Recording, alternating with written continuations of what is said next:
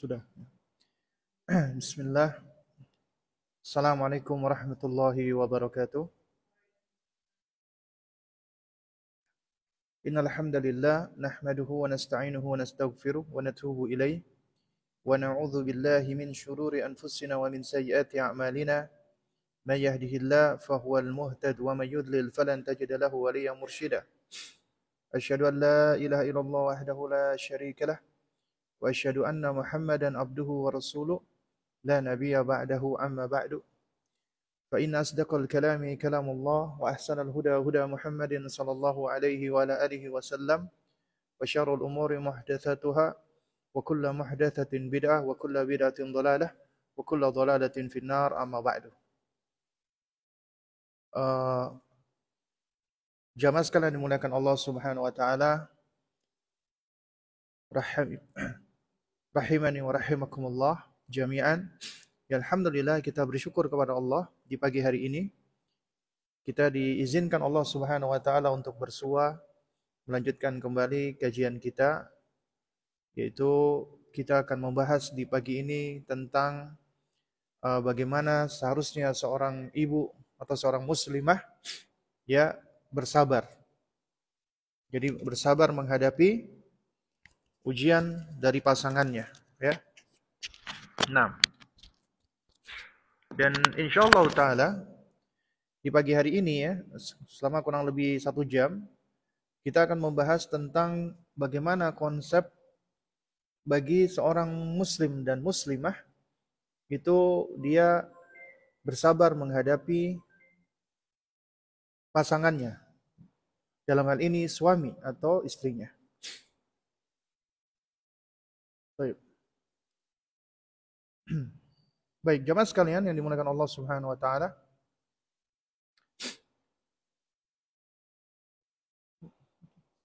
Videonya udah nyala yang di Zoom. Zoom sudah. Oh, sudah. Baik.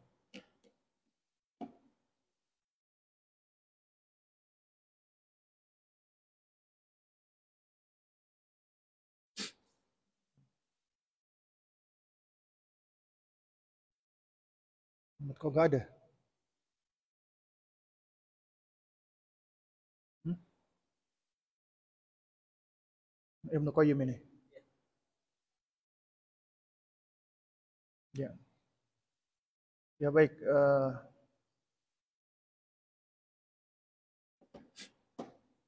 baik, jemaah sekalian menggunakan Allah Subhanahu wa taala berbicara tentang bagaimana seharusnya seorang hamba hamba Allah Subhanahu wa taala menghadapi pasangannya. Sebagaimana kita tahu, ya, bahwasanya Allah Subhanahu wa taala menciptakan hamba-hambanya itu adalah untuk diuji oleh Allah Subhanahu wa taala. Sebagaimana Allah Subhanahu wa taala berfirman dalam surat Al-Insan ayat kedua sampai ketiga Allah mengatakan inna khalaqnal insana min nutfatin amsyajin nabtalihi. Sesungguhnya kami menciptakan manusia dari setetes air mani yang bercampur. Nabtalihi, kami hendak mengujinya. Ya. Kami hendak memberikan cobaan kepadanya. Faja'alnahu sami'an basira. Karena itu kami jadikan manusia itu bisa mendengar dan bisa melihat. Inna hadainahu sabila imma syakiran wa imma kafura. Sesungguhnya kami telah menunjukkan jalan yang lurus, namun ada yang bersyukur dan ada pula yang kufur. Imam Mujahid rahimahullahu taala ketika menafsirkan ayat ini, ya inna hadainahu as-sabila sesungguhnya kami memberikan menunjukkan kepadanya jalan yang dimaksud adalah ada jalan syakawah yang celaka dan ada jalan saadah, jalan kebahagiaan. Jadi Allah Subhanahu wa taala menguji kita tapi Allah berikan kepada kita ya potensi, kudroh, kemampuan untuk bisa melewati ujian Allah. Allah berikan kepada kita indera untuk bisa memperoleh ilmu, yaitu pendengaran dan penglihatan. Kemudian Allah tunjuk, Allah tunjuki kepada kita, Allah tunjukkan kepada kita jalan, ya, jalan yang lurus. Jadi as-sabila di sini adalah ya jalan yang lurus. Tapi ternyata ada yang bersyukur, ada pula yang kufur. Ya. Nah, Ayat ini itu menerangkan bahwasanya manusia itu semuanya akan mendapatkan ujian dari Allah. Pasti akan mendapatkan ujian dari Allah. Dan ujian dari Allah itu sesuai dengan kadar keimanan seseorang. Semakin besar keimanannya, semakin besar ujiannya dari Allah Subhanahu wa taala. Karena yang orang-orang beriman pun juga akan diuji oleh Allah. Sebagaimana di dalam surat Al-Ankabut Allah Subhanahu wa taala berfirman, "Ahasiban nasu ay yutraku ay yaqulu amanna wa hum la yuftanun." Apakah manusia itu mengira bahwasanya mereka akan dibiarkan begitu saja setelah mengatakan, "Ya amanna, kami beriman." Wahum la yuftanun, kemudian mereka tidak diuji oleh Allah Subhanahu wa taala. Walaqad fatanna alladhina min qablihim dan sungguh kami telah menguji orang-orang sebelum mereka. Untuk apa? Coba perhatikan apa tujuannya. Apa tujuan Allah Subhanahu wa taala memberikan ujian? Fala ya'lamanna Allahu alladhina sadaku wa la ya'lamanna al-kadhibin. Agar Allah pasti mengetahui siapa orang-orang yang sadaku, yang benar dalam keimanannya, dan Allah pasti mengetahui siapa orang-orang yang dusta dalam keimanannya. Ya. Ada yang beriman dan ada yang dusta. Jadi ujian dari Allah Subhanahu wa taala itu Allah berikan untuk melihat siapa yang benar dalam keimanannya dan siapa yang dusta dalam keimanannya. Kata Al-Hafidh Ibnu Katsir rahimahullahu taala, Allah di sini mempergunakan ya kalimat istifham, kalimat tanya ahasiban nasu, apakah manusia mengira? Tapi di sini maksud dari kalimat istifham, kalimat tanya ini adalah istifham inkari. Yaitu kalimat tanya yang bertujuan untuk mengingkari. Ya. Untuk apa? Untuk mengingkari. Jadi ada kata tanya digunakan untuk mengingkari. Ya. Maknanya Allah tabaraka wa taala harus menguji hamba-hambanya yang beriman sesuai dengan kadar keimanan yang mereka miliki untuk melihat siapa di antara mereka yang benar imannya dan siapa yang dusta imannya. Nah, oleh karena itulah Nabi SAW mengatakan innallaha idza ahabba qauman ibtalahum. Sesungguhnya Allah Subhanahu wa taala apabila Allah mencintai suatu kaum, Allah pasti akan mengujinya. Dengan kata lain kata para ulama, sebesar ya uh, kecintaan Allah kepada hamba itu maka akan semakin berat ujiannya. Karena itulah para nabi, para rasul adalah yang paling berat ujiannya sebagaimana kata Nabi sallallahu alaihi wa ala alihi wasallam asyaddun nasi bala'an al-anbiya'u. Manusia yang paling dahsyat cobaannya, paling besar ujiannya adalah para nabi. Ya. Juga di dalam riwayat Imam Ahmad Nabi SAW bersabda, Inna min asyaddin nasi bala'an al-anbiya'u. Sesungguhnya manusia yang paling dahsyat cobaannya adalah para nabi. Thumma alladhina yalunahum, thumma alladhina yalunahum, thumma alladhina yalunahum.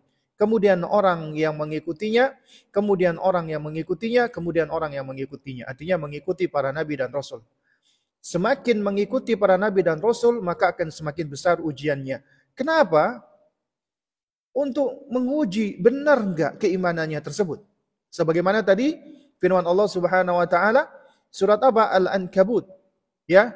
Walaqad fatanna alladziina min qablihim fala ya'lamanna Allahu alladziina shadaku wa la ya'lamannal kadzibin.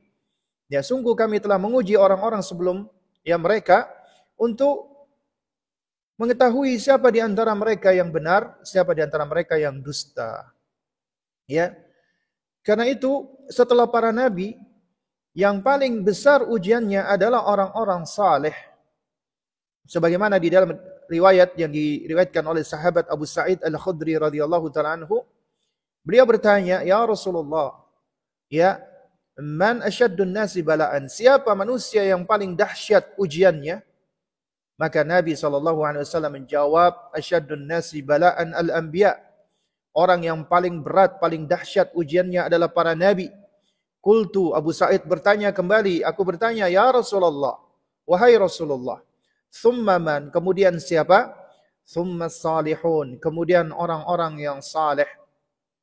In kana ahaduhum la yubtala bil faqri hatta ma yajidu ahaduhum illa illa al-aba'ata yuhawwiha wa in kana ahaduhum la yafrahu bil bala'i kama yafrahu ahaduhum bir rakha'i Sesungguhnya salah seorang dari mereka orang-orang yang soleh itu diuji oleh Allah dengan kefakiran, dengan kemiskinan. Sehingga seorang dari mereka pun tidak mempunyai sesuatu apa pun kecuali hanya pakaian yang menempel di tubuhnya. Dan sesungguhnya ya dari mereka ini, mereka bergembira dengan ujian atau bala ini. Mereka bergembira dengan ujian yang menimpanya. Ya, sebagaimana seseorang dari kalian bergembira ketika mendapatkan kelapangan. Ini menunjukkan bahwasanya mereka orang-orang saleh diuji oleh Allah, namun mereka tetap bersyukur di setiap waktu. Makanya ketika mereka diuji oleh Allah, mereka tetap mengucapkan alhamdulillahi ala kulli hal. Ya alhamdulillahi ala kulli hal. Ya, bertahmid, bersyukur kepada Allah atas segala kondisi, atas segala keadaan. Ini adalah konsep pertama yang perlu kita pahami ibu-ibu sekalian. Kenapa? Karena ini bagian dari bagaimana kita membangun kesabaran. Karena kesabaran itu erat kaitannya dengan ujian Allah Subhanahu wa taala.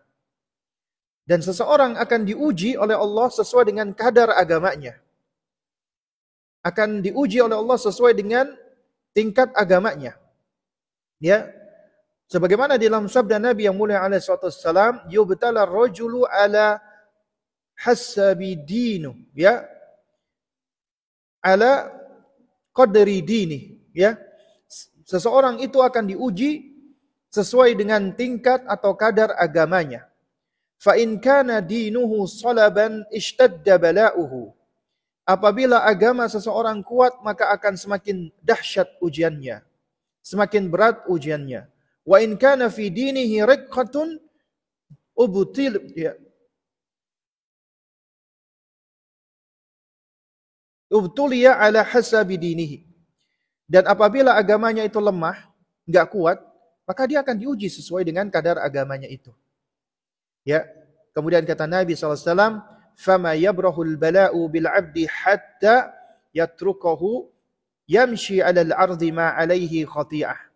Maka ujian itu akan selalu menimpa seorang hamba ya sehingga dia pun berjalan di muka bumi ini dalam keadaan sudah tidak lagi berdosa. Kenapa? Karena ujian itu menghapuskan dosa-dosanya. Ya.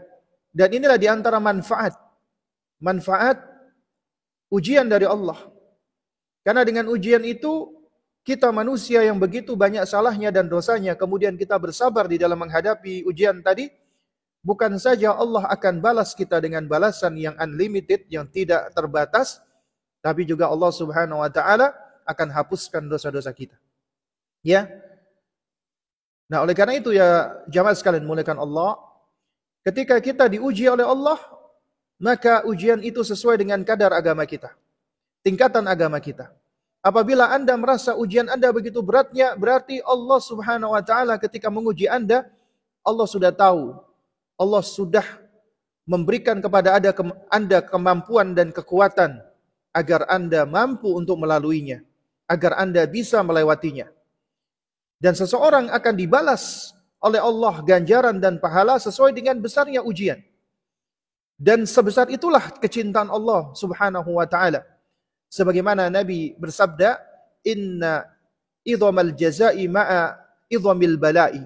Sesungguhnya besarnya ganjaran pahala itu setimpal dengan besarnya ujian atau cobaan dari Allah. Semakin besar, semakin besar pahalanya. Wa inna Allah Ta'ala idha ahabba qawman ibtalahum. Sesungguhnya Allah apabila mencintai suatu kaum, Allah akan mengujinya. Wa man radiya falahu ridha, wa man sakhita falahu sukht. Ya. Falahu sukht. Ya. Siapa yang ridha maka baginya keridhaan Allah dan siapa yang marah maka baginya ya kemurkaan dari Allah Subhanahu wa taala. Karenanya manusia ketika ditimpa oleh musibah itu ada empat macam manusia. Dan semoga Allah melindungi kita dari macam yang pertama. Ketika diuji, dia marah. Ya, mutasakhit. Orang-orang yang marah ketika diuji oleh Allah. Gak terima dia diuji oleh Allah. Dia tertipu dengan dirinya. Seakan-akan dirinya adalah orang yang paling baik, paling bersih sehingga tidak layak diuji. Ketika diuji, kenapa aku diuji? Apa kesalahanku? Ya, ya Allah, kenapa Engkau menguji aku seperti ini? Ya, apa dosaku ya Allah? Maka orang-orang seperti ini ketika diuji, mereka menjauh dari Allah. Maka ujiannya menjadi azab yang yang bertingkat. Ya. Dia marah dan Allah pun marah kepadanya. Kemudian yang kedua, ya tingkatan yang kedua adalah mereka yang sabar. Dan ini wajib hukumnya. Sabar ketika ditimpa oleh ujian oleh Allah Subhanahu wa taala. Ya. Dan kesabaran ini akan dibalas oleh Allah dengan ganjaran pahala yang tidak terbatas. Dan Allah akan ampuni dosanya dan Allah akan angkat derajatnya. Kemudian yang ketiga, tingkatan yang ketiga bukan hanya sabar, ridho dengan ketentuan Allah termasuk ujian yang menimpanya. Ya, dia ridho. Ini hukumnya mustahab, sunnah, sabar wajib. Ridho hukumnya mustahab. Ya, dia ridho dengan ujian yang menimpa dirinya. Kenapa? Karena dia yakin ketentuan Allah Subhanahu wa taala itu adalah suatu hal yang tidak bisa dia hindarkan. Dia tidak bisa menghindar dari ketentuan Allah. Dan di balik ketentuan Allah pasti mengandung kebaikan. Dan tingkatan yang paling tinggi adalah yang bersyukur kepada Allah. Dia bersyukur ketika diuji oleh Allah. Kenapa? Karena dia meyakini semakin besar ujiannya, semakin besar kecintaan Allah Subhanahu wa taala kepadanya. Karena itu, ya Allah memberikan kabar gembira ya bagi orang-orang yang bersabar Sebagaimana Allah firmankan dalam surat Al-Baqarah. Allah terangkan tentang ujiannya. Wala nabluwannakum bi syai'in minal khawfi wal ju'i wa naqsin minal amwali wal anfus was thamarat. Dan kami pasti akan menguji kamu dengan sedikit ketakutan, kekhawatiran, ya, dan kelaparan dan kekurangan harta dan dan juga ketakutan jiwa dan juga kekurangan uh, dari makanan atau buah-buahan kemudian Allah mengatakan wabasyiris sabirin maka beritakanlah kabar gembira kepada orang-orang yang sabar Siapa mereka? Alladzina idza asabathum musibah qalu inna lillahi wa inna ilaihi raji'un. Ya, mereka orang-orang yang sabar ini adalah apabila mereka ditimpa dengan ujian, ditimpa dengan musibah, mereka mengucapkan innalillahi sesungguhnya kami milik Allah. Kami kepunyaan Allah. Wa inna ilaihi rajiun dan dan hanya kepadanya lah kami akan kembali. Ulaika alaihimus salawatu min rabbihim wa rahmah. Dan mereka inilah orang-orang yang mendapatkan salawat dari Allah ampunan dari Allah, rahmat dari Allah, wa ulaika humul muhtadun dan mereka itulah orang-orang yang mendapatkan petunjuk. Bahkan di dalam sebuah hadis dari Nabi SAW, Allah menyediakan sebuah rumah bagi hamba-hambanya yang senantiasa bersyukur kepada Allah meskipun di tengah ujian. Allah sediakan namanya Baitul Hamd, Baitul Hamdi, ya rumah pujian sebagaimana ya kata Nabi sallallahu alaihi wasallam di dalam hadis qudsi Allah berfirman "Idza mata waladul 'abdi qala Allah taala li malaikatihi" Ya apabila anak seorang hamba meninggal dunia.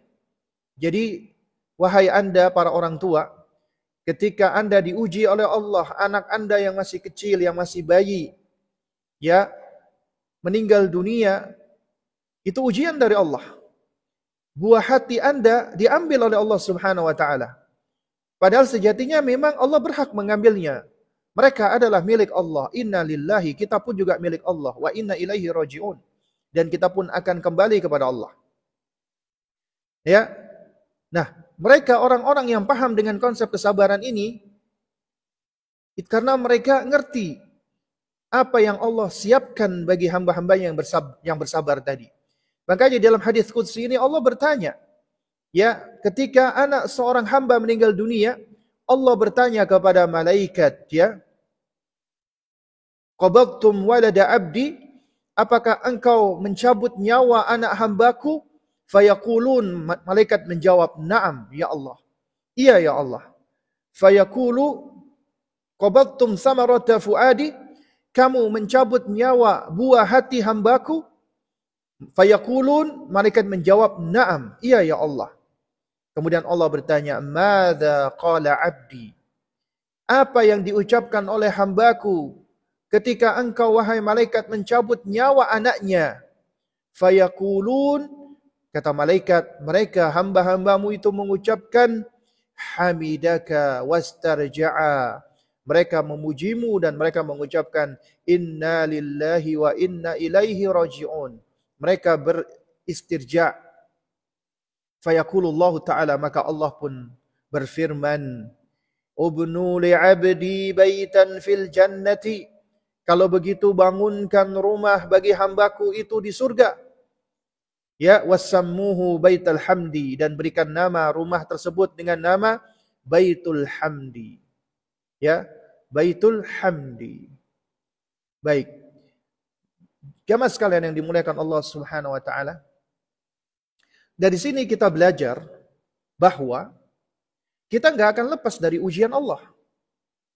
Dan siapa yang dia bersabar, bahkan dia ridho dengan keputusan Allah, bahkan dia bersyukur dengan keputusan Allah, maka dia akan mendapatkan kebaikan. Kesabaran kita di dunia cuma sebentar. Sebagaimana kehidupan kita di dunia cuma sebentar. Tapi balasan dari Allah Subhanahu wa taala itu jauh lebih baik daripada apa yang kita haturkan untuk Allah. Daripada sekedar kesabaran kita. Karena itu jamaah sekalian muliakan Allah Subhanahu wa taala. Ya, Allah ketika menciptakan kita, Allah Azza wa Jalla ciptakan kita untuk diuji. Dan Allah menguji kita dari berbagai macam ujian. Dan itu sesuai dengan kehendak Allah. Dan di balik kehendak Allah itu ada kebaikan yang Allah ya inginkan bagi kita. Karena itu kita harus memahami hal ini. Dan kita tidak bisa memahami hal ini apabila kita tidak berilmu, apabila kita tidak belajar, apabila kita tidak menuntut ilmu. Dan karena itu jamaah sekalian menggunakan Allah Subhanahu wa taala, di antara ujian yang Allah berikan kepada kita, Allah uji kita dengan pasangan kita, dengan keluarga kita, dengan anak kita, dengan orang tua kita, dengan orang-orang terdekat kita. Ya. Keberadaan mereka adalah rezeki dari Allah. Karunia dari Allah. Allah berikan kita anak, anak kita adalah rezeki dari Allah. Karunia dari Allah. Tapi di balik itu juga mengandung ujian. Ya, karena semua apa yang Allah berikan, kebaikan dan keburukan, itu juga ujian dari Allah Azza wa Jalla. Termasuk pasangan kita, suami kita, ujian. Ketika Anda dikaruniakan oleh Allah suami yang baik, suami yang saleh, suami yang penyabar, suami yang bertanggung jawab, Nikmat dari Allah, karunia dari Allah, sekaligus ujian. Apakah Anda bersyukur dengan keberadaan suami yang seperti ini? Ataukah Anda malah kufur terhadapnya? Karena betapa banyak wanita-wanita yang Allah karuniakan suami yang baik, namun ternyata mereka kufur terhadap kebaikan suaminya. Tidak menghargai kebaikan suaminya. Namun di sisi lain, ada wanita-wanita yang diuji dengan suami yang buruk, suami yang jahat, suami yang gak baik. Ya, namun mereka bisa bersabar menghadapinya. Karena itu ujian Allah sebagaimana keburukan ujian, kebaikan juga ujian. Ya. Kita belajar nih dari keluarganya Nabi Nuh dan Nabi Lut alaihi wassalam. Dua istri dari dua nabi yang mulia ini, istrinya Nabi Lut dan Nabi Nuh, mereka tinggal di rumah orang-orang yang saleh. Bahkan mereka tinggal di rumah para nabi dan para rasul yang mulia yang istimewa. Tapi tidak menjamin mereka menjadi wanita yang salihah. Tidak menjamin mereka menjadi wanita mukminah. Tidak menjamin mereka menjadi wanita yang baik. Yang terjadi malah mereka menjadi wanita yang kufur, wanita yang kafirah, wanita yang tidak beriman, wanita durhaka, wanita pengkhianat. Karena itu tidak ada jaminan ketika seseorang tinggal di tengah-tengah ya suami yang baik, suami yang saleh, maka otomatis akan menjadi baik dan soleh. Tidak ada jaminan. Sementara di sisi lain, ya Allah memberikan kita pelajaran tentang seorang wanita yang dia bersuamikan laki-laki yang paling zalim di muka bumi ini. Laki-laki yang paling ya togut di muka bumi ini. Fir'aun alaihi la'natullah. Namun ternyata Meskipun dia bersuamikan laki-laki yang paling buruk, paling jelek di muka bumi ini, dia menjadi wanita yang istimewa, diistimewakan oleh Allah dan dipuji oleh Rasulullah sallallahu alaihi wasallam sebagai salah satu dari empat wanita penghulunya ahli surga. Siapa dia? Asia bintu Muzahib. Jadi apa pelajaran yang bisa kita ambil ya jamaah sekalian dari sosok wanita ini? Di antara pelajarannya adalah anda, wahai hamba Allah, wahai wanita, Anda tidaklah ditentukan kebaikan dan keburukan Anda hanya dari sekedar pasangan Anda. Hanya dari sekedar suami Anda. Hanya dari sekedar keluarga Anda. Memang benar, bisa mempengaruhi Anda. Itu suatu hal yang tidak dipungkiri. Tapi itu tidak menjadi ya alasan dan tidak menjadi alat untuk melegitimasi atas keburukan yang kita lakukan misalnya. Aku buruk karena suamiku buruk. Aku jelek karena suamiku begitu. Ya. Kenapa? Karena Allah akan hisap Anda sendiri. Meskipun Allah akan minta pertanggungjawaban suami. Dosa Anda tidak akan ditanggung oleh suami Anda. Sebagaimana ketika Anda berbuat baik pun juga Anda akan mendapatkan balasan dari Allah Subhanahu wa taala. Karena itu, wahai para ummahat, wahai para bunda, wahai para ibu, ketika Allah menguji Anda dengan suami-suami yang tidak baik, dengan suami-suami yang buruk, dengan suami-suami yang mungkin lebih banyak menyakiti hati Anda, dan itu manusiawi ketika Anda merasa sakit hati, Anda sedih, itu manusiawi. Ya, karena Allah memberikan kepada kita memang adanya perasaan dan emosi.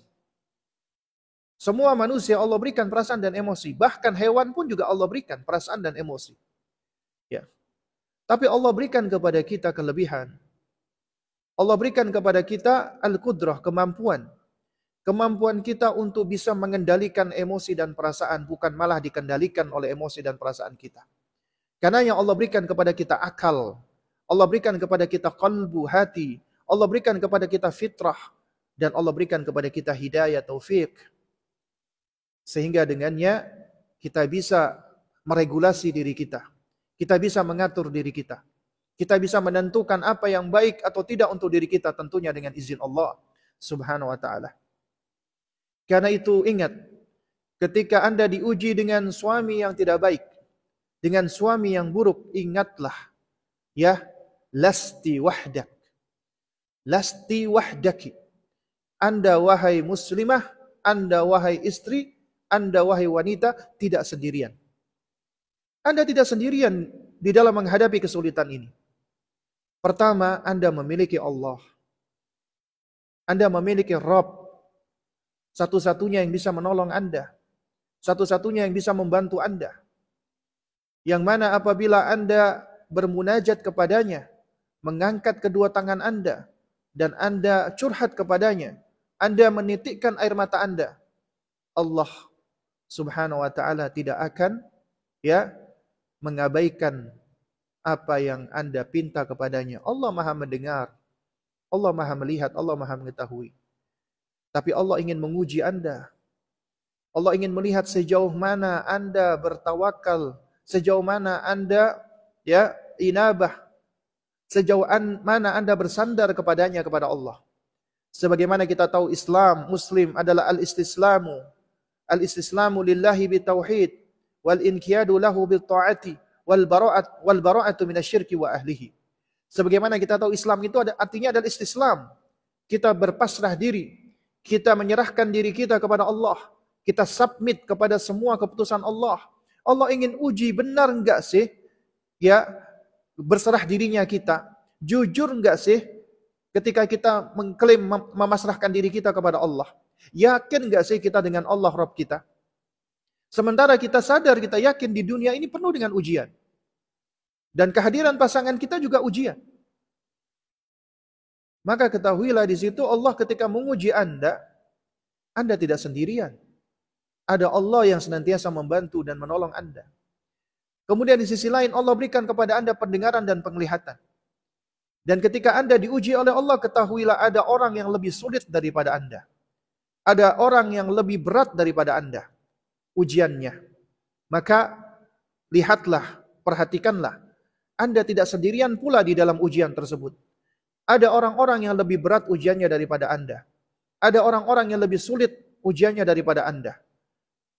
Karena itu ketika kita memperhatikan hal ini, kita menyadari kita tidak sendirian, kita akan selalu bersyukur kepada Allah. Karena kita akan ingat ternyata apa yang Allah berikan kepada kita jauh lebih banyak daripada apa yang Allah tidak berikan kepada kita. Ya. Dan ingatlah pula ya bahwasanya Allah Subhanahu wa taala la yaq la yaqdiru syai'an illa li hikmati wali adli. Allah Subhanahu wa taala tidaklah menentukan sesuatu kecuali atas hikmah dan keadilannya. Tidak mungkin Allah berbuat tidak adil. Tidak mungkin Allah berbuat zalim. Tidak mungkin Allah berbuat tidak hikmah. Semua apa pun yang Allah Subhanahu wa taala tentukan pasti mengandung hikmah. Betapa banyak manusia-manusia yang mohon maaf ya, jahil, yang bodoh, yang safih, yang pandir, yang tidak tahu diri. Ketika dia diuji oleh Allah. Ya, di antara ujiannya ketika Allah hadirkan pasangan yang buruk baginya, dia hanya bisa menyalahkan. Ya. Entah menyalahkan ya pasangannya, entah menyalahkan orang lain ataupun menyalahkan dirinya atau bahkan waliyadzubillah menyalahkan Allah Subhanahu wa taala. Kenapa engkau hadirkan aku suami seperti ini ya Allah? Kenapa engkau hadirkan aku dengan ujian yang berat seperti ini ya Allah? Ya. Ini ujian dari Allah untuk menguji sejauh mana ketakwaannya, sejauh mana tawakalnya kepada Allah. Sejauh mana husnuzonnya kepada Allah. Ya. Ketika kita diuji dengan pasangan yang buruk, itu bagian dari ujian Allah Subhanahu wa taala. Karena ketika kita diuji seperti ini, ada hikmah yang besar. Karena tidak mungkin Allah memberikan ujian kecuali pasti Allah memberikan adanya hikmah dan pelajaran di dalamnya. Jamaah sekalian muliakan Allah Subhanahu wa taala. Kadangkala Allah hadirkan di dekat kita orang-orang yang buruk, orang-orang yang jelek. Ya. Dan dengan keberadaan orang-orang yang buruk dan orang-orang yang jelek itu kita semakin belajar tentang kehidupan. Kita semakin belajar bahwasanya ya di dalam kehidupan ini kita nggak bisa lepas dari pengaruh-pengaruh keburukan dan kejelekan-kejelekan yang ada. Sehingga kita pun belajar bagaimana bisa menentukan, bisa memilah-milah antara yang jelek dan yang dan yang baik. Ya. Kemudian mana yang akan kita pilih? Mana yang kita ambil?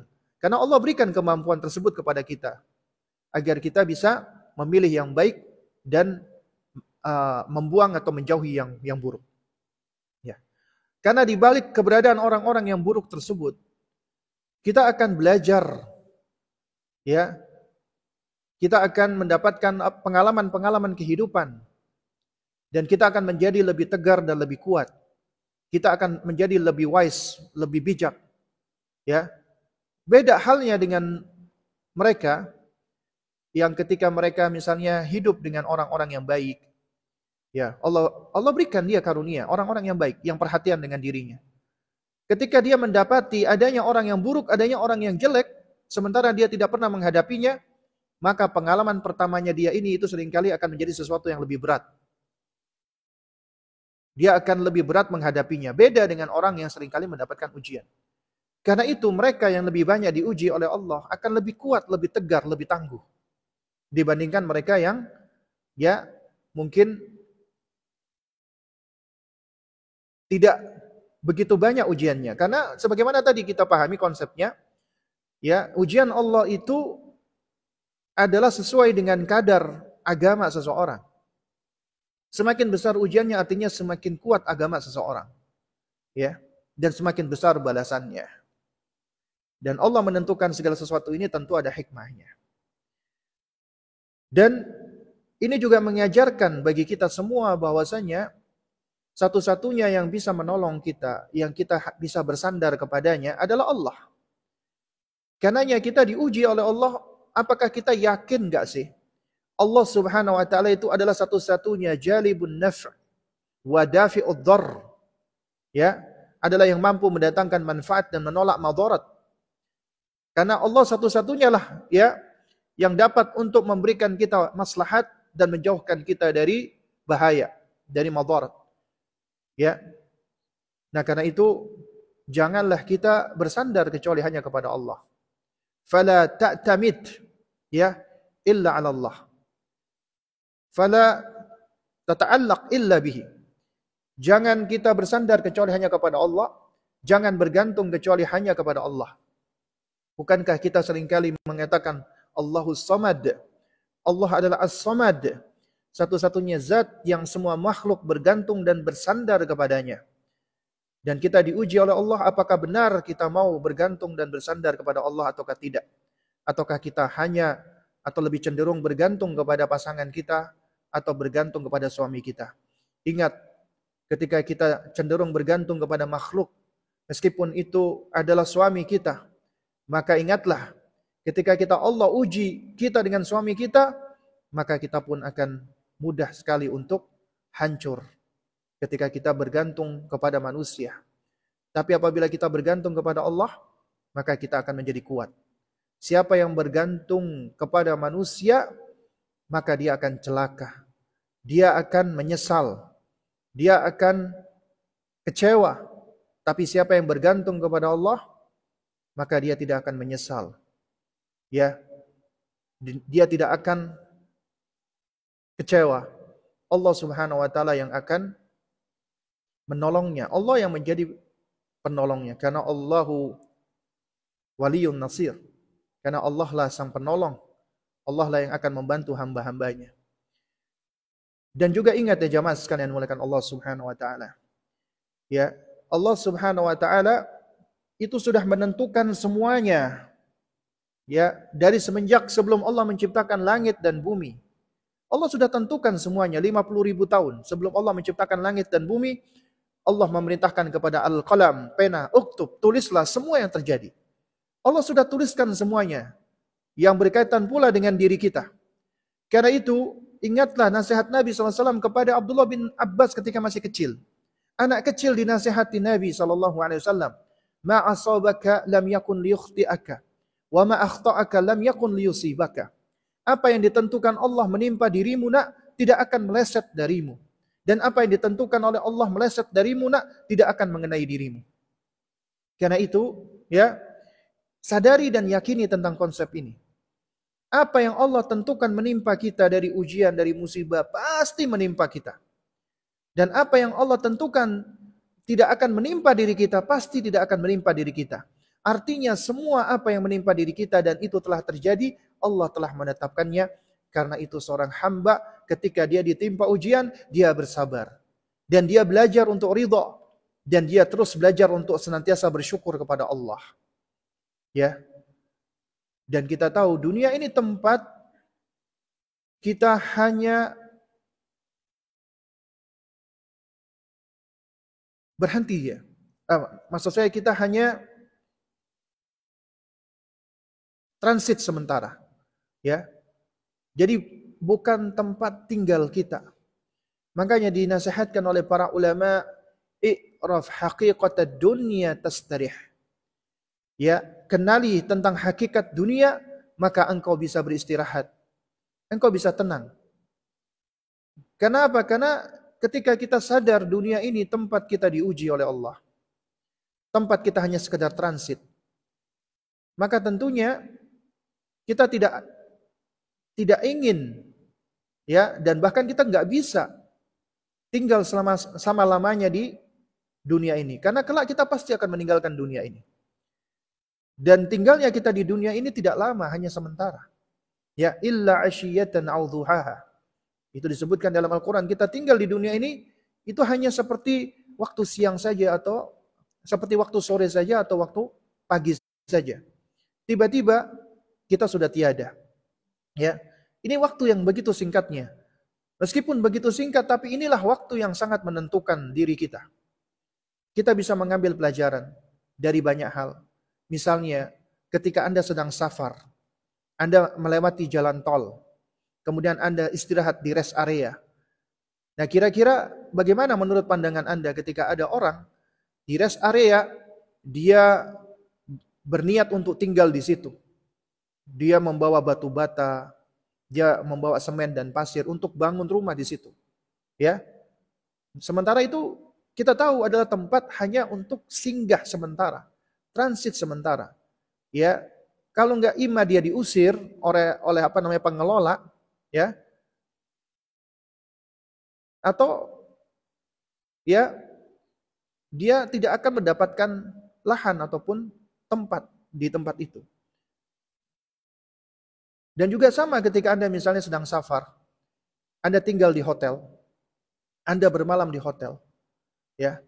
Bagaimana menurut Anda kira-kira ketika ada orang yang tinggal di hotel, dia beli lemari sendiri, dia beli kursi sendiri, dia beli meja sendiri, dia taruh di hotel tersebut, ya.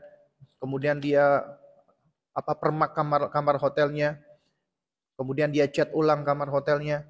Nah, kita akan mengatakan ini orang-orang yang mohon maaf ya, orang yang gila. Bahkan mungkin dia bisa dituntut oleh pihak hotel. Kenapa? Karena itu kamar bukan kamarnya. Tempat bukan tempatnya dia. Gak berhak dia untuk apa? Untuk melakukan itu gitu. Karena kelak dia harus keluar dari hotel tersebut. Karena dia cuma singgah bermalam sementara. Itu bukan tempat tinggalnya dia. Ya juga sama, kita di dunia ini ya, kita di dunia ini tinggal cuma sementara doang. Ya. Teringat sebuah kisah ya. Ya, jadi ketika itu ada salah seorang ulama salaf yang tidak hadir di dalam ingatan saya namanya. Ya. Dia adalah seorang ulama yang zuhud. Lalu kemudian datang sahabatnya. Ya. Mengunjungi rumahnya. Kemudian dia melihat di rumahnya nggak ada apa-apanya. Nggak ada mejanya, nggak ada kursinya, nggak ada dipan yang bagus ya. Jadi cuman rumah kosong, cuman ada tempat buat tidur dan tumpukan buku. Kemudian sahabatnya ini bertanya, Ya Syekh, kenapa di rumahmu ini tidak ada apa-apa ya Syekh? Kemudian di kemudian dijawab oleh Syekh yang memiliki rumah tadi. Ditanya balik, ya dirimu apa yang engkau bawa? Apakah engkau membawa meja, kursi, lemari? Ya enggak ya Syekh, saya kan musafir ya Syekh. Saya hanya berkunjung, sama. Ya kondisiku juga sama dengan dirimu. Aku pun juga musafir. Meja, kursi dan semuanya itu tidak akan aku bawa dia di dalam akhir perjalananku. Karena satu-satunya aku bawa itu adalah ilmu dan amalku. Ya. Nah, itu menjadi pelajaran bagi kita bahwasanya kita hidup di dunia cuma sementara dan kita pasti akan diuji. Penuh dengan ujian. Karena itu ketika diuji oleh Allah Subhanahu wa taala, berbaik sangkalah kita dengan Allah. Ya. Ahsini dhanna bi rabbika. teruslah engkau berbaik sangka kepada Allah. Jangan pernah berburuk sangka dengan Allah. Siapa yang berburuk sangka dengan Allah, maka akan merasuk ke dalam hatinya kemunafikan, nifak, ya dan kezindikan. Siapa yang berburuk sangka kepada Allah, maka syaitan pun akan bercokol menjadi sahabat baginya dan akan menjadikan dia berputus asa dengan Allah Subhanahu wa taala. Ya, ketika seseorang dia telah berputus asa terhadap Allah Subhanahu wa taala, maka akan binasa dia. Ya. Jadi hendaknya dia senantiasa berbaik sangka dengan Allah Subhanahu wa taala. Kenapa? Ya. Jadi hendaknya dia berburuk sangka dengan Allah Subhanahu wa taala. Suaranya kecil. Tes tes. Suara saya masih ya, kecil kah? Jelas kok.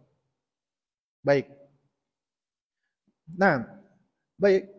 Jadi jamaah sekalian Allah Subhanahu wa taala, hendaknya kita terus berbaik sangka dengan Allah Subhanahu wa taala.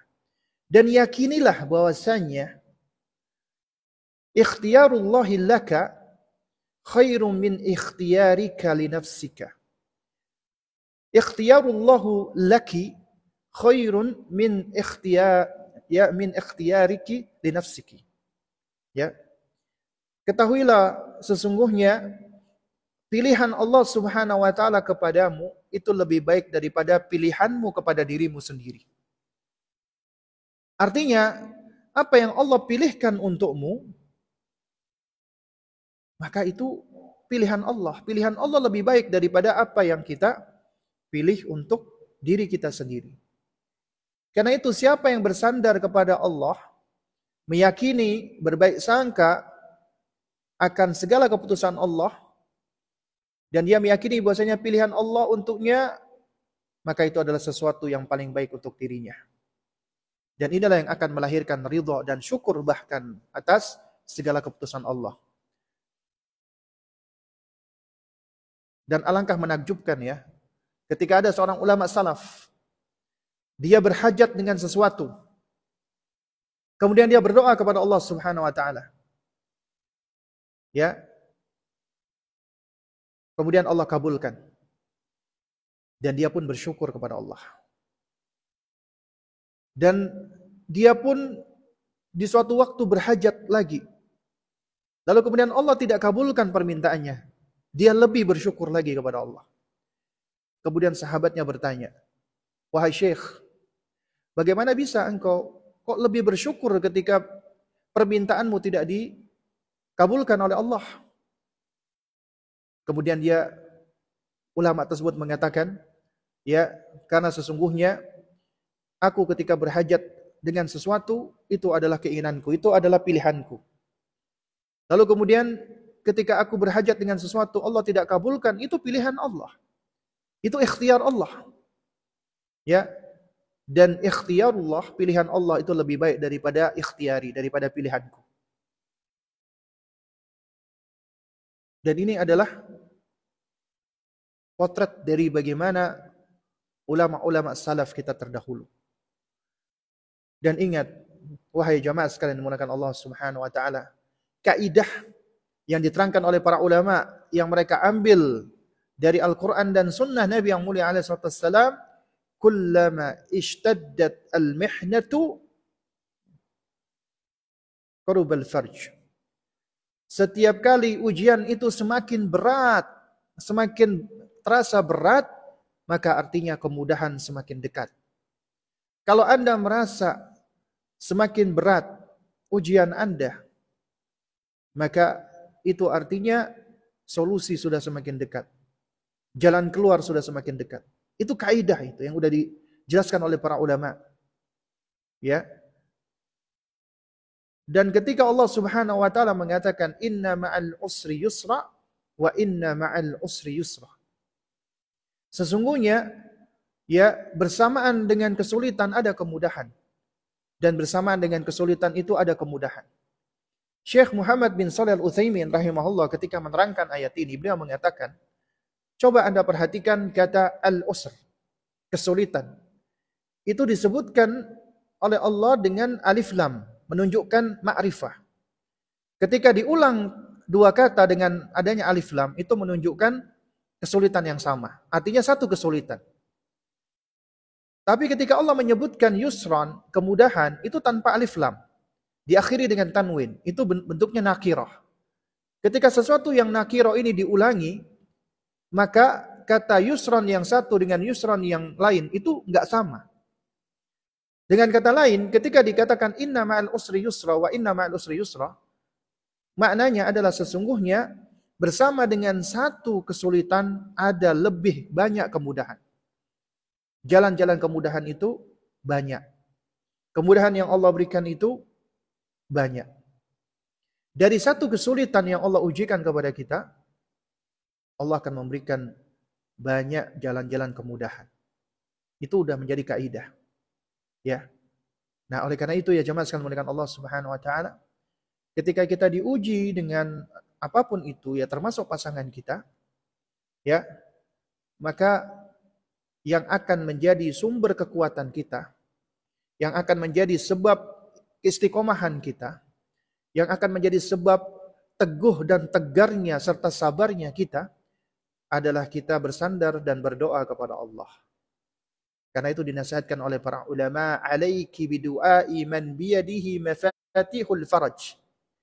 Hendaknya engkau berdoa kepada Allah, Rabb yang memegang kunci-kunci kemudahan. Dialah yang menentukan kemudahan. Dialah yang menentukan kebaikan. Dan dialah yang menjadikan segala sesuatu itu ya memiliki hikmah dan pelajaran. Ya, oleh karena itu makanya apabila kita ingin agar Allah Subhanahu wa taala menguatkan kita, berdoa kepadanya. Kemudian berzikir. Banyak menyebut nama Allah Subhanahu wa taala. Sebagaimana kata Allah, ya alladzina amanu wa tatma'innu qulubuhum bi dzikrillah ala bi dzikrillah tatma'innul qulub. Yaitu orang-orang yang beriman dan hati mereka menjadi damai, tentram dengan mengingat Allah. Ingatlah hanya dengan mengingat Allah berzikir kepada Allah, hati menjadi tentram. Ya. Dan di antara bentuk zikir itu adalah menuntut ilmu, belajar. Karena ilmu juga bagian dari zikir. Sebagaimana Allah Subhanahu wa taala berfirman, "Fas'alu ahla dzikri in kuntum la ta'lamun." Bertanya bertanyalah engkau kepada ahli zikir yaitu ahli ilmu apabila engkau tidak mengetahuinya. Jadi az-zikr di sini maknanya ilmu. Juga sebagaimana di dalam sabda Nabi yang mulia alaihi wasallam, Nabi mengatakan, "Idza marartum bi riyadil jannah farta'u." Wa qila wa ma hiya riyadul jannah ya Rasulullah? Wa qala Rasulullah wasallam, "Wa hiya hilaku dzikr."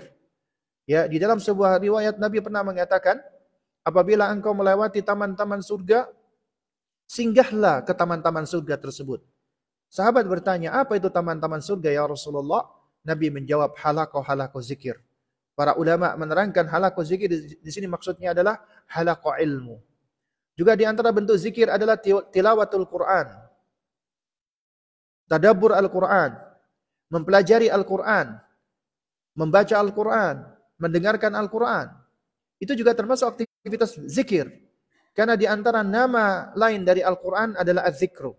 Sebagaimana Allah Subhanahu wa taala berfirman, "Inna nahnu nazzalna dzikra wa inna lahu lahafizun." Sesungguhnya kamilah yang menurunkan az-zikir yaitu Al-Quran dan kami yang menjaganya. Karena itu siapa yang menelaah Al-Quran, membaca Al-Quran, mendengar Al-Quran, Allah akan memberikan ketenangan kepadanya. Jangankan seorang mukmin ya jamaah. Ya kita tahu ya banyak sosial eksperimen yang dilakukan oleh teman-teman muslim kita yang ada di Eropa atau di Barat. Ketika mereka memperdengarkan ayat-ayat Al-Quran kepada orang-orang kafir nih, orang-orang yang tidak beriman, Semuanya sepakat Al-Quran ini adalah sesuatu yang menenangkan jiwa. Ya, sesuatu yang membuat mereka menjadi tentram, damai. Ya, itulah Al-Quran. Jadi apabila kita ingin agar kita mendapatkan ketenangan dalam segala situasi dan kondisi kita, maka bukalah mushaf, bacalah Al-Quran. Ya, dengarkan Al-Quran, baca pula artinya, terjemahnya. Betapa banyak orang-orang ketika kesulitan, Kemudian dia buka mushaf, ternyata Allah berikan jawabannya ada di dalam ayat Al-Quran yang dia baca. Dan ini banyak kisah-kisah nyatanya. Ya, Jadi Allah uji kita dengan berbagai macam kesulitan. Allah uji kita dengan rasa khawatir, gelisah, gundah gulana, kecewa, sedih, marah. Tapi Allah Subhanahu wa taala berikan jalan agar kita bisa melaluinya dengan cara yang baik. Itulah kesempurnaan agama kita, agama Islam. Ya, dan juga selain itu Allah berikan kepada kita maksudnya diajarkan oleh Rasulullah SAW kepada kita yaitu doa-doa dan zikir-zikir. Ketika kita menghadapi muskilah, problem, kita menghadapi kesulitan, kita menghadapi ujian, Allah sudah, maksud saya Rasulullah SAW sudah mengajarkan zikir-zikirnya, doa-doanya. Ya, itu seperti di antaranya kita diajarkan ketika kita merasa uh, gundah gulana, gelisah, kita mengucapkan la ilaha illa anta subhanaka inni kuntu minadh dhalimin. Kita ulang-ulangi, kita mengucapkan kalimat tauhid ini. Ya la ilaha illa anta subhanaka inni kuntu minadh dhalimin minadh-dhalimin. Ya, inilah yang diucapkan oleh siapa? Oleh Nabiullah Yunus alaihissalam ketika Allah mengujinya, dia dilempar di laut, kemudian dia dimakan oleh ikan paus. Kemudian dia di perut ikan paus, dia mengucapkan, ya zikir ini, la ilaha illa anta subhanaka inni kuntu minadh-dhalimin. Ya, nah juga di antara yang hendaknya kita memperbanyak, kita mengucapkan Allahumma rahmataka arju fala takilni ila nafsi tarfata wa aslih li sya'ni kulluh la ilaha illa anta ya jadi Allahumma rahmataka arju. Fala takilni ila nafsi tarfat ainin. Wa aslih li sya'ni kullah. La ilaha illa anta. Ya? Nah ini juga di antara apa namanya zikir. Nah juga di antara yang diajarkan Nabi ini juga kita bisa dapati di dalam uh, apa namanya buku Hisnul Muslim ya yang ditulis oleh Syekh Said Wahab Al-Qahtani yaitu doa yang bisa menjadi penawar ketika kita sedang dirundung gundah gulana. La ilaha illallah al-azimul al-azimul halim la ilaha illallah rabbul arsyil azim la ilaha illallah rabbus samawati wa rabbul ardi wa rabbul arsyil karim ya dan masih banyak lagi sebenarnya yang bisa kita baca dari zikir-zikir ya. Juga kita juga bisa beristiadah memohon perlindungan kepada Allah ya. Seperti misalnya kita membaca Allahumma inni a'udzubika min zawali ni'matika wa tahawuli afiyatika wa fujaati niqmatika wa jami'i sakhatika. Ya. Allahumma ya Allah ini a'udzubika aku memohon perlindungan kepadamu ya min zawali nikmatika dari sirnanya nikmatmu. Wa tahawuli afiatika dan dari berubahnya afiat darimu. Wa fujaati nikmatika dan datangnya secara tiba-tiba ya nikmah nikmah itu uh, bencana atau apa hukuman darimu. Wa jami'i sakhatika dan dari seluruh kemurkaanmu. Allahumma inni a'udzubika minal faqri wal qillati wadzalla wa a'udzubika min an uzl min an uzlima au uzlama. Ya. Aku berlindung kepadamu dari kefakiran, dari kekurangan, dari kehinaan dan aku berlindung kepadamu dari berbuat kezaliman atau dizalimi. Ya. Nah, ini di antara yang bisa kita apa perbanyak dan insya Allah apabila kita pahami konsep ini dan kita amalkan, kita praktekkan, maka ini yang akan membangun kesabaran kita. Karena sabar kita itu tidak tiba-tiba muncul. Itu memang karunia dari Allah. Allah berikan kepada siapa saja yang Allah kehendaki. Tapi kesabaran itu sesuatu yang harus dilatih. Ya, sesuatu yang harus dicari dan diraih. Dan Allah dan Rasulnya telah memberikan cara-caranya. Ya, dan itu berangkat dari keyakinan hati berangkat dari at-tawakkul ala Allah. Ya berangkat dari keyakinan kepada Allah. Berangkat dari al-i'timadu ya Allah bersandar kepada Allah. Berangkat dari husnudzan billah, berbaik sangka kepada Allah. Dengan kata lain ini semua berangkat dari al-imanu billah, yaitu berangkat dari keimanan kepada Allah Subhanahu wa taala. Ya. Dan buah daripada hal ini akan semakin menguatkan eksistensi kita, akan semakin menguatkan tentang diri kita. Bahwasanya diri kita ini adalah hamba Allah yang Allah istimewakan, Allah berikan kekuatan, Allah berikan kemampuan agar kita bisa melalui kehidupan yang penuh dengan ujian ini ya semuanya bisa kita lewati tentunya dengan pertolongan Allah dan kita senantiasa beristianah kepada Allah sehingga kita bisa mencapai ke tujuan yang kita angan-angankan yaitu surganya Allah Subhanahu wa taala. Nah.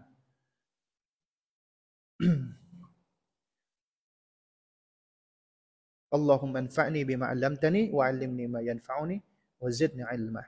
Baik, mungkin ada pertanyaan yang masuk silakan. Uh, baik dari apa namanya? Zoom ataupun juga dari uh, yang hadir langsung. Ini di Zoom saya lihat udah ada beberapa pertanyaan yang masuk. Nah,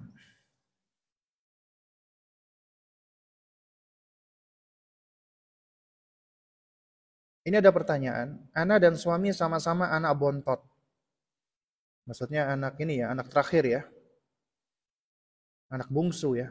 Dengan perbedaan usia 2 tahun. Kami masing-masing punya sifat dan watak yang berlawanan Ustadz. Seperti yang satu penyabar, yang satu tidak sabaran. Dan sebagainya. Karena perbedaan tersebut sering memicu pertengkaran-pertengkaran kecil yang seharusnya tidak perlu dipermasalahkan Bahkan kami pernah khilaf bertengkar di depan anak-anak yang masih kecil-kecil karena saling mempertahankan ego atau gengsi. Yang mau Anda tanyakan, bagaimana Anda menyikapi sikap pasangan yang terkadang tidak sesuai dengan apa yang Anda harapkan? Karena kadang kami masih belum bisa memahami sifat satu sama lain sampai sekarang. Mohon nasihatnya Ustadz. Ya. Barakallahu fik ya. Semoga Allah memberkahi sang penanya dan memudahkan semua urusan sang penanya dan kita semua. Ya, sebagaimana kita tahu ketika kita menikah, kita akan tinggal bersama dengan seseorang yang asalnya belum kita kenal. Pun seandainya kita tahu, hanya sebagian dari apa yang kita tahu. Karena betapa banyak aib atau uyub ya, kekurangan-kekurangan yang Allah sembunyikan. Baik itu aib kita atau orang lain. Karena Allah as-satir, Allah yang maha menutupi aib, Allah yang maha menutupi kekurangan-kekurangan kita. Allah tutupi kebanyakan dari aib-aib kita. Alhamdulillah. Karena itu ketika kita menikah dengan seseorang, maka artinya orang itu akan mengetahui kekurangan-kekurangan kita, aib-aib kita. Dan oleh karena itu seorang muslim dan muslimah yang ketika dia hendak menggenapkan agamanya, menyempurnakan separuh dari agamanya, dia harus menyadari dirinya penuh dengan kekurangan sebagaimana pasangannya juga memiliki kekurangan maka Allah Azza wa Jalla menjadikan kita hamba-hamba yang dipersatukan di dalam ikatan pernikahan tujuannya adalah dalam rangka untuk mendapatkan sakinah litaskunu ilaiha dan ini tidak akan bisa diraih dan diperoleh tanpa adanya pemahaman untuk saling menerima satu dengan yang lainnya dan saling melengkapi dan menyempurnakan. Berarti kuncinya di sini adalah mengenal pasangan kita. Dan kita nggak akan bisa mengenal pasangan kita sebelum kita mengenal diri kita lebih dalam. Dan kita akan sulit bisa mengenali diri kita sebelum kita awali dengan mengenal Allah. Belajar akidah, belajar tauhid. Itu ilmu yang harus kita pelajari. Ya. Dan alhamdulillah di sini sebenarnya penanya sudah tahu akar masalahnya. Artinya ketika kita melihat ya suatu masalah kita sebenarnya udah Allah berikan kemampuan loh untuk bisa memahami. Ya, kita sama-sama sadar aku ego, pasanganku juga punya ego. Aku punya gengsi, pasanganku juga punya gengsi. Mungkin ketika kita sedang berhadapan langsung, kita kadang-kadang kehilangan ya hal ini, kehilangan kesadaran. Kita tidak sadar ketika itu, ketika kita sedang berhadapan karena kita sedang dibakar oleh emosi dan perasaan. Nah, karena itu ya kita perlu untuk terus belajar dan melatih diri. Ketika kita lagi marah, ketika kita lagi lagi dibakar dengan kemarahan, kita diajarkan oleh Nabi, "Idza ghadiba ahadukum falyaskut." Apabila engkau lagi dirundung kemarahan, diam jangan bicara. Berarti kalau kita sama-sama lagi marah, tenangkan diri dulu, diam diri, diam dulu, jangan berbicara. Karena apa? Ketika sudah berbicara itu akan menjadi seperti bahan bakar, bensin yang akan semakin memantik besarnya api. Tapi kita harus berusaha untuk apa? Untuk kalau sudah ada api, kita coba memadamkan terlebih dahulu. Jangan semakin disiram dengan bensin, dengan perkataan-perkataan kita, dengan perbuatan-perbuatan kita. Dalam hal ini, alhamdulillah, ya mungkin bisa jadi salah satu itu yang yang lebih ngerti dulu, lebih paham dulu, lebih waras dulu istilahnya. Karena itu yang lebih waras yang mengalah. Artinya ketika suami lagi ngamuk, lagi marah, jangan kita ikuti kemarahan kita pula. Kita bersabar, kita tenangkan diri, ya jangan malah kita ikut menimpali perkataan-perkataan suami. Karena yang waras yang ngalah. Ya, itu udah menjadi kaidah duluan, kaidah umum. Karena di dalam di dalam pernikahan itu bukan kalah-kalahan, bukan menang-menangan, bukan. Tapi bagaimana kita berusaha mempertahankan ya pernikahan dan mempertahankan kewarasan kita. Ya, karena memang kadang-kadang kita menghadapi orang mungkin kita kehilangan yang namanya kewarasan. Kita dibakar oleh kemarahan. Kita dikuasai oleh hawa nafsu kita. Padahal Allah ketika memberikan hawa nafsu kepada kita, itu ujian. Kita dituntut untuk mengendalikan dan menguasai hawa nafsu, bukan malah kita yang dikuasai oleh hawa nafsu. Tapi kebanyakan manusia malah dikuasai bukan menguasai. Ya. Nah, oleh karena itu siapa yang dikuasai oleh hawa nafsunya, dia celaka. Dan siapa yang menguasai hawa nafsunya, maka dia akan mendapatkan berbagai macam kebaikan dan pahala yang berlimpah dari Allah. Karena dia berhasil mengalahkan dan menguasai dirinya. Makanya yang paling berat bagi seorang itu adalah mujahadatun nafs. Yaitu dia memerangi dirinya sendiri. Mengalahkan dirinya sendiri mengalahkan egonya, mengalahkan uh, gengsinya, dan mengalahkan keburukan-keburukan yang ada di dalam dirinya. Karena itu makanya kita juga di, dianjurkan dan dituntut untuk beristiadah memohon perlindungan kepada Allah sebagaimana khatib yang sering kali mengucapkan ya yang mengucapkan di dalam khutbatul hajah doa ya wa na'udzu billahi min syururi anfusina wa min sayyiati a'malina kita memohon perlindungan kepada Allah dari keburukan jiwa-jiwa kami dan dari kejelekan amal-amal kami. Ya. Nah, oleh karena itu makanya jaga kewarasan dalam tanda kutip ya. Jaga kewarasan kita dengan terus belajar, menuntut ilmu, mendekat kepada Allah, ya. Dan dan orang yang waras, insya Allah dia adalah orang yang yang akan menggiring kepada kebaikan dan menyeret kepada kebaikan. Insya Allah Taala. Nah, Ustaz, sampai berapa lama suami istri bersabar terhadap kelakuan negatif pasangannya? Misal menurut suami istri tidak taat dan suami sudah berusaha menasehati. Kapan suami bisa bisa ranjang? Bagaimana misal istri terkadang tidak patuh tapi setelah dinasehati istri berubah tapi sering diulang? Walau pelan-pelan istri berubah. Atau sebaiknya atau sebaliknya ketika suami yang berperilaku negatif. Berapa lama kita harus bersabar? Ya kita bersabar terhadap pasangan kita ya yaitu sampai kita apa kehabisan nafas atau sampai penghujung nafas kita. Artinya kita memang harus terus bersabar. Selama Anda meyakini pasangan Anda adalah jodoh yang Allah hadirkan kepada Anda dan jodoh tersebut tentunya ujian dari apa ujian dari Allah bagi kita. Maka kita harus menerima dia apa adanya. Kebaikan dan keburukan dia. Dan keburukan-keburukan serta kekurangan-kekurangannya kita harus bersabar untuk menghadapinya dan meluruskannya. Ya. Karena jangan sampai kita menuntut kesempurnaan sementara kita pun juga tidak sempurna. Jadi kita harus terus bersabar menghadapi pasangan kita. Ya. Karena ketika kita yakin Allah hadirkan pasangan kita juga sebagai ujian kita, ujian itu selama kita masih hidup di muka bumi ini, Selama kita masih bernafas, maka ujian itu akan senantiasa terus mengintai kita. Ya, dari segala jalan. Karena ya kita harus terus bersabar. Ya. Karena yang benar sabar itu tidak ada batasnya, bukan sabar itu berbatas. Yang tepat sabar tidak ada batasnya. Makanya Allah ganjar orang-orang yang bersabar dengan pahala yang tidak terbatas. Hanya saja mungkin memang manusia itu punya batasan-batasan tentang dirinya sesuai dengan ilmunya, sesuai dengan keimanannya, sesuai dengan ketakwaannya. Nah, itu yang menjadi batasan. Tapi bagi mereka yang memahami, sejatinya sabar itu tidak ada batasannya. Ya. Dan kita bisa lihat bagaimana kesabaran seorang ibu yang luar biasa. Ya, meskipun tiap ibu beda-beda. Ya. Banyak yang bisa kita dengar, kita saksikan ya dari kisah nyata atau cerita-cerita kesabaran seorang ibu yang begitu luar biasa. Sebagaimana ya itu yang saya baca dari sebuah buku ya judulnya judulnya adalah Mausu'a Al-Qasas Al-Mu'athirah ya ensiklopedi kisah-kisah nyata yang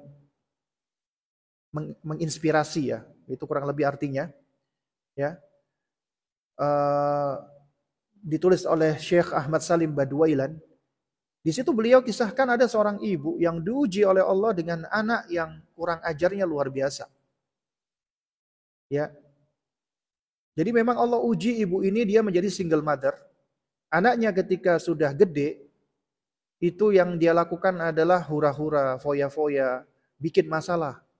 Terus untuk ibunya. Ya, dia minum minuman keras, nggak jarang sholat dan seterusnya. Tapi si ibu ini, dia selalu bersabar menghadapi anaknya. Meskipun hatinya sakit, meskipun dia sedih. Setiap kali anaknya pulang dalam keadaan mabok, dia selalu ya yang megang anaknya, mandiin anaknya, bersihin anaknya. Dan setiap kali di rumah dia selalu mengingatkan anaknya sholat. Meskipun dia dibentak-bentak oleh anaknya. Ya. Kenapa kok dia bisa sampai melakukan hal ini?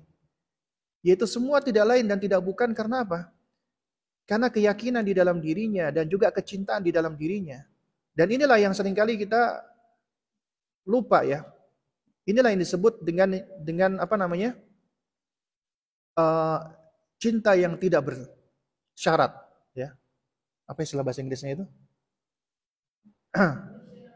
nah itu apa unconditional love ya jadi cinta yang nggak bersyarat kenapa dia mencintai anaknya nggak nggak mengharapkan pamrih karena itu adalah tabiat yang Allah sudah tanamkan kepada sosok diri seorang ibu mencintai anaknya betapapun kondisinya bagaimanapun keadaannya Bukan artinya mencintai itu dia biarkan anaknya dalam keburukan, tidak. Dia nasihati. Dia luruskan terus. Ya. Dia terus ingatkan. Bahkan sampai ketika si anak ini dia dia ditangkap polisi, dia tetap datang. Ya. Mengunjungi anaknya, ngasih apa membawa makan anaknya. Sampai ketika dalam suatu kondisi di mana si anak ini dia merasa ditinggalkan oleh kawan-kawannya ketika dalam dalam kondisi yang sulit, satu-satunya yang hadir itu siapa? Ibunya. Sampai akhirnya apa? Allah berikan dia hidayah. Dia melihat, jadi Allah buka hatinya dan dia melihat bahwasanya yang benar-benar mencintai dirinya itu bukan orang-orang yang ada di sekelilingnya yang mengajak dia kepada keburukan-keburukan dia berhura-hura, tapi ibunya. Akhirnya Allah berikan dia hidayah. Dan masih banyak sebenarnya ya kisah-kisah yang yang menginspirasi. Ya. Yaitu bagaimana seseorang dia bersabar dengan keburukan-keburukan, entah itu pasangannya. Kita bisa belajar deh dari istrinya Fir'aun. Ya. Fir'aun alaihi laknatullah. Tapi istrinya itu Allah subhanahu wa ta'ala berikan berita gembira dengan dibangunkan istana di surga. Ya. Itu menunjukkan betapa tegar dan kuatnya. Dan betapa dia selalu bersabar. Meskipun akhirnya toh dia ya memohon kepada Allah agar diselamatkan dari Fir'aun dan bala tentaranya. Kita belajar pula dari sosok Nabi Allah Nuh alaihissalam. Diuji Allah dengan buah hatinya yang ternyata tidak beriman. Tapi sampai akhir hayatnya, akhir hayat sang anaknya, Allah turunkan air bah. Ya, dia melihat anaknya menyelamatkan diri. Dia tetap memiliki rasa sayang kepada anaknya. Tetap dipanggil anaknya dengan kasih sayang. Ya bunaya. Ya, irkab ma'ana wa la takun ma'al kafirin. Wahai nak, ayo ikut bersama kami. Naik di atas perahu ini. Jangan kamu bersama orang-orang kafir. Dan tidak ditunjukkan dengan bahasa-bahasa marah. Kalau kita mungkin ya dalam kondisi seperti ini, kita mungkin udah ngomel-ngomel. Memang kamu rasain kamu anak durhaka, mati aja kamu. Ya mungkin kita akan mengatakan seperti itu. Tapi orang-orang yang saleh, orang-orang yang ya yang memang memiliki ketakwaan yang luar biasa, ya dia tetap memiliki di dalam dirinya orang-orang yang dia cintai, dia menginginkan kebaikan. Ya, karenanya Rasulullah Shallallahu Alaihi Wasallam itu ketika dia tahu, beliau tahu dan beliau sadar ada di antara umatnya itu akan masuk ke dalam jahanam.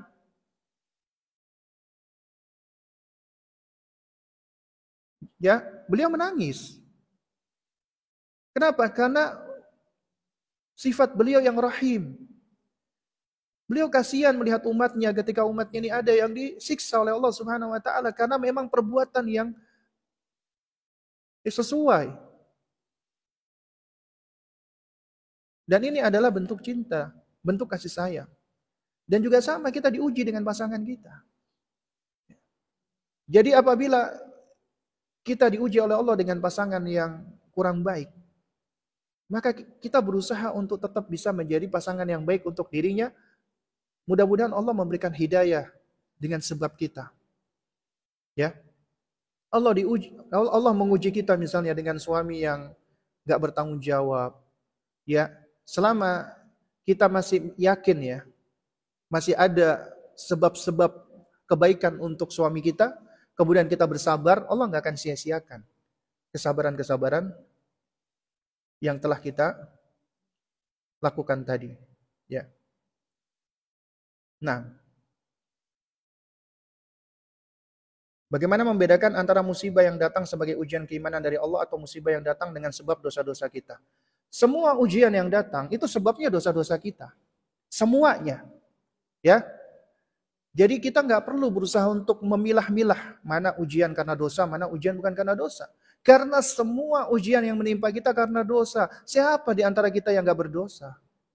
Dan Allah turunkan ujian itu agar kita itu diingatkan oleh Allah, kita kembali kepada Allah dan kita beristighfar mohon ampun kepada Allah.